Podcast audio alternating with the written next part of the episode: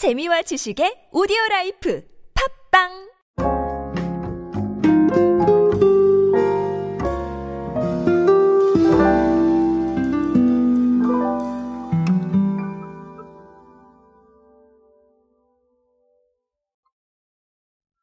사실 쇼핑몰의 경쟁은 매우 치열합니다. 그래서 어, 여러 가지로 이 마케팅 방식들이 고민이 되고 있는데요. 어, 11번가 같은 경우는 최근까지도 이제 핀테크와 연관이 돼서 아주 재미있는 사례들을 많이 만들었습니다. 어, 최근에 내놓은 사례도 아마 그런 부분에서 연관성이 있지 않나 싶어서 제가 간단하게 내용 준비해 봤습니다. 자, 오늘은 방금 말씀드린 대로 11번가 이야기로 함께 하도록 하겠습니다. 안녕하세요 여러분 노준영입니다. 마케팅에 도움되는 트렌드 이야기 그리고 동시대를 살아가신 여러분들께서 꼭 아셔야 할 트렌드 이야기 제가 전해드리고 있습니다. 강연 및 마케팅 컨설팅 문의는 언제든 하단에 있는 이메일로 부탁드립니다. 자 어, 일단은 결론부터 말씀을 드리면 11번가가 머니 한 잔 소비 연구소 자 요런 서비스를 좀 만들어 놨습니다. 그래서 11번가 앱에서 바로 가기 메뉴로 가시거나 아니면 뭐 마이페이지에서 이 서비스에 들어가 보실 수 있다고 합니다. 아, 저도 사실 들어가 봤는데, 음, 뭐 여러 가지로 음, 흥미롭게 봤습니다. 일단은 기반은 마이데이터예요. 마이데이터를 가지고 있는데, 어, 이제 궁극적인 목적은 고객의 개인 소비 분석 이런 것뿐만 아니라 마이데이터 서비스 이용자들의 쇼핑 데이터를 분석을 해서 온라인 쇼핑의 트렌드를 좀 발굴을 해내는 거죠. 자, 이거를 또 알기 쉽게 인포그래픽으로 제공을 한다라는 건데, 어, 예를 들면 뭐 연령대별로 뭘 많이 샀나, 성별로 뭘 많이 샀나 이런 것들.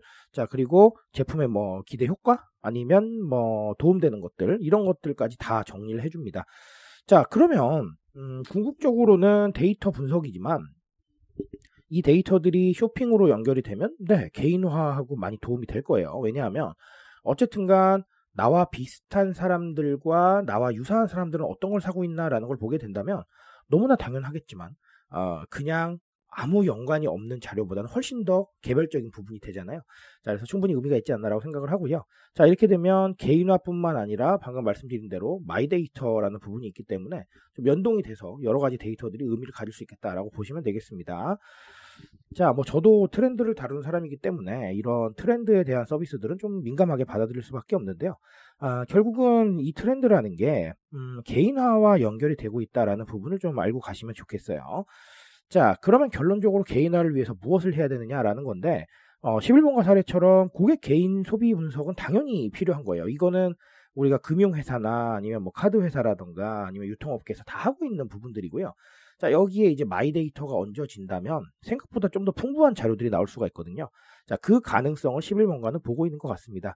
자, 결국은 제가 방금 말씀을 드렸지만, 어, 이런 자료는 해석함에 따라서 굉장히 많은 의미를 가질 수가 있어요. 그건 사실입니다만, 아, 결국은 이 자료를 가지고 어느 정도까지 개인화를 이뤄내느냐. 이게 저는 포인트라고 보거든요.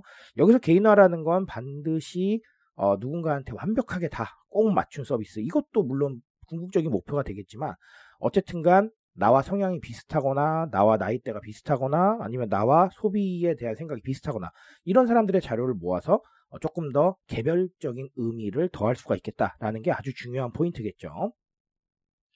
자, 그래서 이런 식으로 다 개인화를 향해 나아가고 있다라는 부분을 좀 인지를 하셨으면 좋겠습니다. 개인화라는 단어가 되게 어려워 보이는데요. 사실 어려운 건 아니에요. 예, 이게 되게 이렇게 말씀을 드리면 조금 뭐하긴 한데, 아, 우리가 개인화라고 하면 정말로 뭐 빅데이터를 동원을 해서 어마어마한 돈을 써야 될 것 같지만, 사실, 네, 그건 궁극적인 목적인 거고요. 조금 조금씩 각 개인에게 의미 있는 데이터와 정보를 만들어가는 이 과정들이 중요한 거거든요. 자, 이 과정 자체가 우리한테는 마케팅 포인트잖아요. 우리 이렇게 열심히 하고 있어라는 부분들이 그렇죠. 자, 그러니까 아, 개인화라는 단어를 좀 입체적으로 받아들여 보셨으면 좋겠습니다. 자, 그리고 제가 늘 강조하고 있는 큐레이션의 의미도 여기 들어가 있어요. 데이터를 뽑기만 하면 의미가 없죠. 자, 이 데이터를 가지고 새롭게 분석을 하고 어, 새로운 의미를 부여해야 됩니다. 바로 그게 큐레이션이죠. 예를 들면 데이터 A, B, C를 내가 손에 얻었어요. 그럼 A, B, C는 그냥 A, B, C예요. 하지만 A, B, C를 조합을 해서 새로운 주제를 만들어낸다면 네, 아주 오케이죠. 자, 그게 큐레이션의 의미고 결론적으로 지금의 대중들은 그런 자료들을 원합니다. 왜냐하면 스스로 정보를 정리할 수도 있겠지만 스스로 정보를 정리할 시간이 늘 부족하단 말이에요.